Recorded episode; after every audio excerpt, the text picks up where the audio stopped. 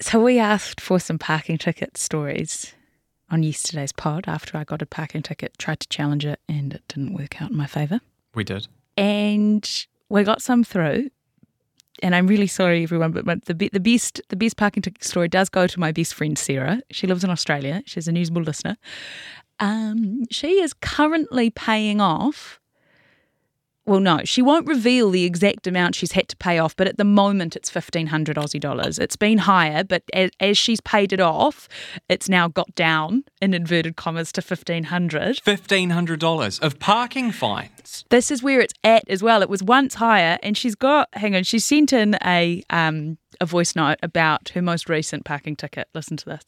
So I pulled in prime parking position, went in, got the banh mi 11 minutes in total I was away from the car. I came back and I had a fine of $285. And uh, it's quite alarming and very upsetting. Um, I was very hungry and it was the worst banh mi I've ever had. It's also going to be the most expensive banh mi I think she's had. $285. Gee, that's a steep parking. They don't play around in Aussie, do they? They ain't messing around. Yeah. They got killer spiders and killer parking wardens. Anyway, that's a great parking ticket story. Anyway, let's get to the show after that uh, tale of woe, rhyming accidentally. Kia ora, this is Newsable. I'm Emil. And I'm Imogen, and this is what's worth talking about. The American Zoo that's angered thousands of New Zealanders over how it's treating one of our native birds. Economists are expecting another cash rate hike later today. It's like a game of reverse limbo. How high can it go? We're checking in on the coroner's inquest into the unexplained disappearance of a young boy and his stepdad, and just a warning the details in this story are pretty distressing. And finally, TikTok is suing the US state that plans to ban it. We've got all that coming up in a moment here on Newsable. Newsable takes time and resources to produce. Please support our mahi and visit stuff.co.nz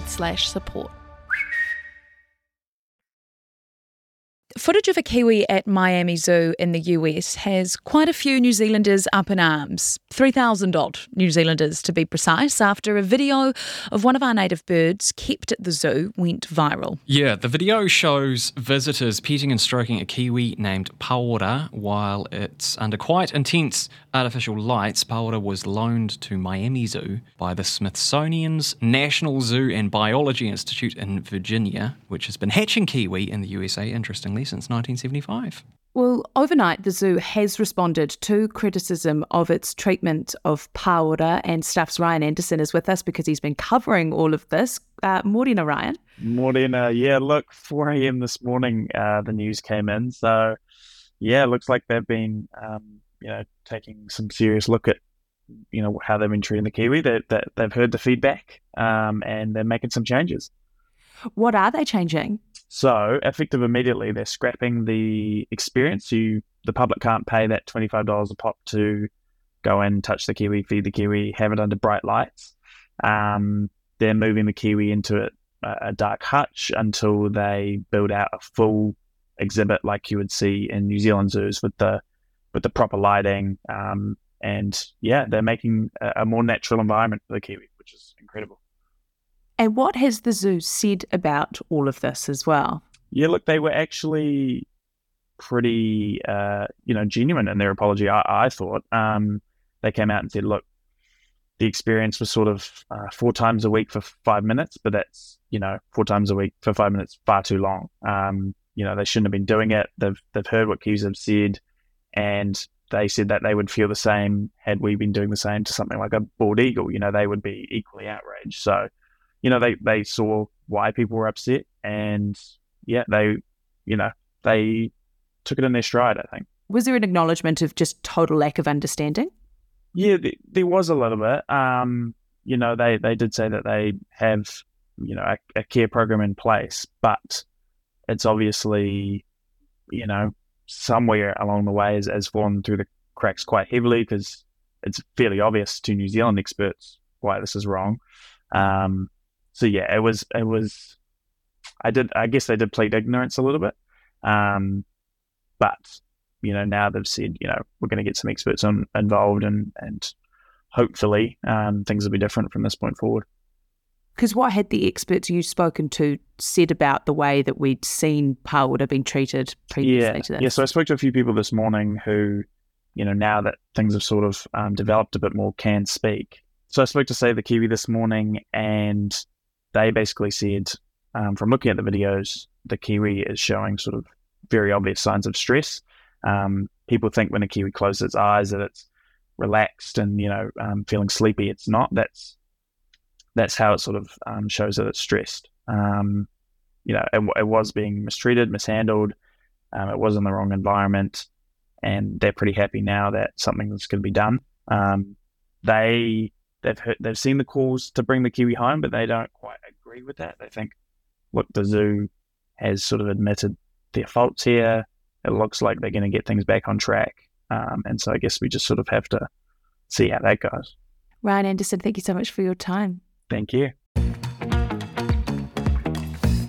Well, the pain of the cost of living is still biting and inflation is still sitting up there at 6.7%. And today we have another announcement from the Reserve Bank over interest rates. At the moment, the official cash rate, or what's often referred to as the OCR, sits at 5.25%. And so, to preview what the Reserve Bank might do, we're joined now by the BNZ's chief economist, Mike Jones, for the Pulse. Kia ora, Mike. Kia ora, guys. So, what are the expectations, first of all, of what might happen here? Little jump, big jump, nothing at all? What do you reckon? Well, our expectation this time round is, is, for a little jump, so quarter of a percentage point increase, which would take the official cash rate to five and a half percent. So if we're right, and you know, of course, there's no guarantees on that front, that would kind of be interesting in of itself because we've seen, I guess, the last three meetings big jumps from the Reserve Bank. So if we got a smaller quarter of a percent move, it might suggest we're getting into that part of the cycle where the bank's being slightly more surgical in terms of interest rates rather than the big mallet, so potentially closing in on on a peak. Are increases going to continue until inflation goes down or levels out somewhere?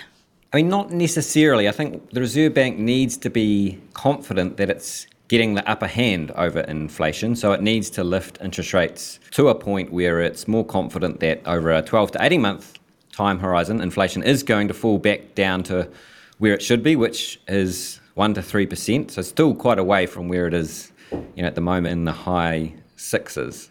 Mike, a lot of this is about timing, isn't it? Like OCR adjustments relating to interest rates. It's not a direct thing. It's not like press a button and a light turns on. There is often, am I right in saying, it's sort of a lag between interest hikes and the actual impact on inflation? That's right. And I think you've hit on I guess one of the points of disagreement amongst you know, folk like me that try and predict where interest rates are going. It's well, how long does it take for these interest rate increases that we've already seen to start impacting or dragging down inflation? Because the, the lags are long, they're anywhere from you know 12 months to, to two or three years. They're also variable, so what you might have looked at last cycle doesn't necessarily hold this time around. And what what sort of peak do you reckon we're looking at here? What are, what are your predictions on how high interest rates might go? Well, our formal forecast is for 575 OCR, so that's you know, half a percentage point away. But there is quite a range in the market, I think, from anywhere from sort of 5.25 up to perhaps around 6. The other really uncertain factor at the moment is, is the migration boom that's occurring and just how the Reserve Bank's thinking about that, and in, in particular, the sustainability of that boom. Well, we'll find out at two o'clock today. Uh, Mike Jones from BNZ, thanks very much for your time. Always a pleasure. Thanks, guys. If you don't have time to read the in depth stories or you just prefer to listen instead, the Long Read from Stuff is the podcast for you. Each week, we showcase one of our excellent pieces of journalism, telling important or entertaining stories from the world of crime, sport, history, culture, and more. You also get to hear from the journalists themselves about how they uncovered the story and how it came to life. So, for your weekly dose of long form journalism, beautifully read, subscribe to the Long Read from Stuff wherever you get your podcasts. Well, there have been some developments in the coroner's ongoing inquest into the disappearances of John Beckenridge and his 11 year old stepson, Mike Zhao Beckenridge, back in 2015. We chatted about this on the show on Monday morning. The pair went missing in a remote part of Southland, and the wreckage of a car belonging to John was found in the ocean beneath a cliff. But their bodies were never found. Stuff's Shannon Redstall's been covering the proceedings and joins us now. Kia ora, Shannon. Kia ora. So, what new information have we learnt so far? A lot actually. There was a huge information drop in the first two days of the trial. We heard from the counsel assisting the coroner a bunch of new evidence talking about some of the measurements as to when the car was potentially driving off the cliff and when it broke, some of the items that were found washed up on the beach in the day after we last heard from John and Mike. And maybe most interestingly, we have been read text messages and emails from the pair to each other, but also from Mike and John to various uh, friends of theirs and also to Mike's mother. And they're the last known evidence that the pair were alive. So, Shannon, I mean, when you look at the details that have come out, how does this affect the overall picture and the information, I suppose, that's in the public sphere now? there's essentially just much more information. I think people always had this understanding that a boy was taken from his school and then he went missing with his stepfather. That they obviously stayed somewhere for several days,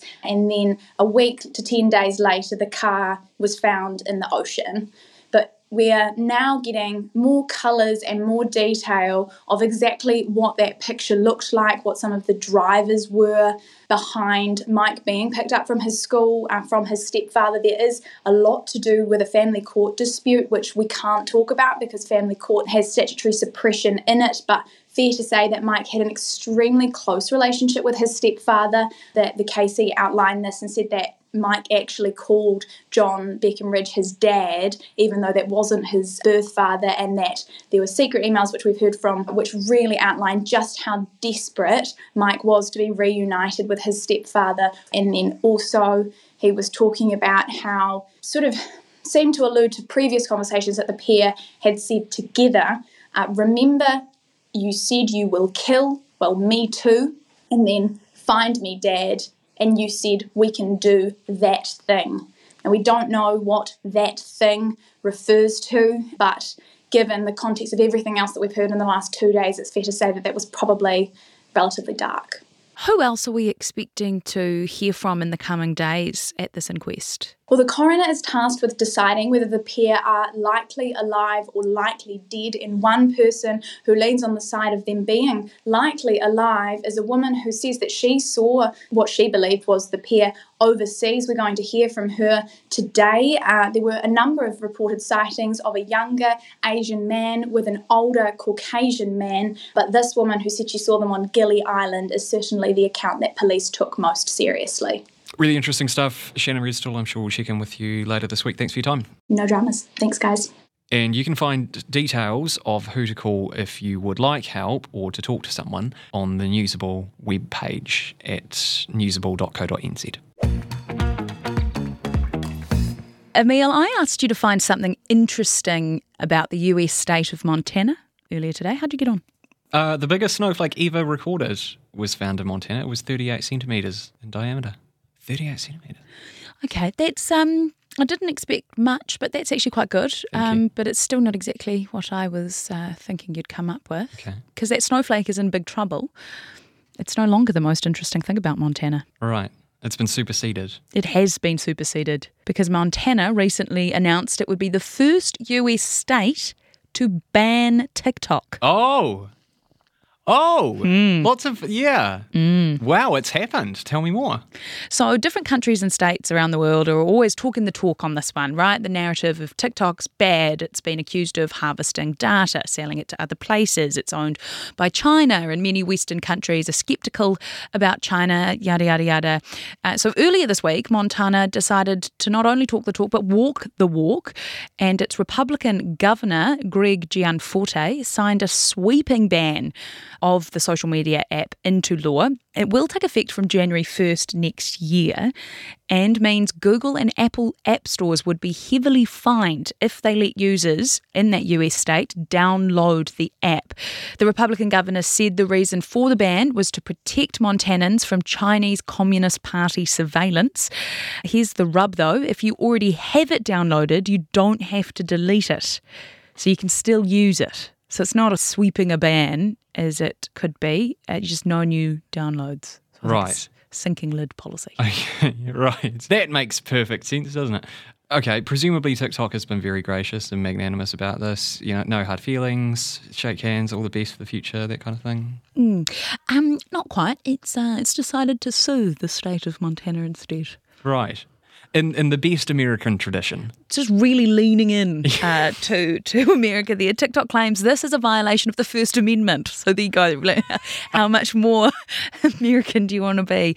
Uh, they say it's a breach of the right of free speech and claims Montana is overstepping the mark by concerning itself with TikTok users' data and privacy, which TikTok says is the purview of the federal government, not them. I love this.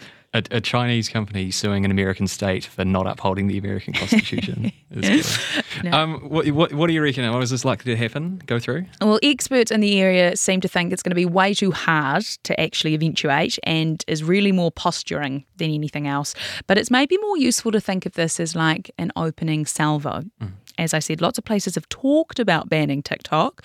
Montana's actually gone ahead and tried to do so. So who knows? Maybe other places will follow suit. And, um, well, TikTok will probably sue them as well. I think you're conflating a whole bunch of issues. don't want to be held to account no, I- on what- rising child abuse numbers. You can manipulate crime statistics. I promised I wouldn't have attacked you about gotcha journalism. Hang into the National Party's attack line there. that I think Chris- that it would be a resignation offence if I didn't deliver tax reduction. Yeah, yeah we're, I'm not worried about it at all. Nothing That's what iffy in there. That sits with you perfectly fine. That's what we're that's what we're focused on. Whatever happens in politics, the weird, the wonderful, the important, the thought provoking, we got you. Listen to Tova wherever you get your podcasts. Imogen, if you were to be offered the job of spy, and I know that you are applying, um, you know, like congratulations, we love to have you join our spy service. What would be like your condition, your deal breaker thing, that the the the perk that you would want added into your contract? Well, you know how James Bond is, is licensed to kill? Yeah. I think I'd like just like a little driver's license that says that. just to complete the picture, just like image. This is my license. you, can, so you can pop someone and then the police come along and then you're like, no, no, be hold like, on, let sorry, me just get my check it. then, oh, Get my oh, oh, license Oh out. shit! I leave my wallet at home. I leave my license to kill. There Yeah, my yeah, would just like they would just fulfill all your spy dreams. no? Okay, yeah. Um, well, the reason I ask you that is um, that in Germany they're experiencing a, a whole bunch of would-be spies, spies in training or recently graduated spies, asking to work from home. What? Is, surely it's not possible.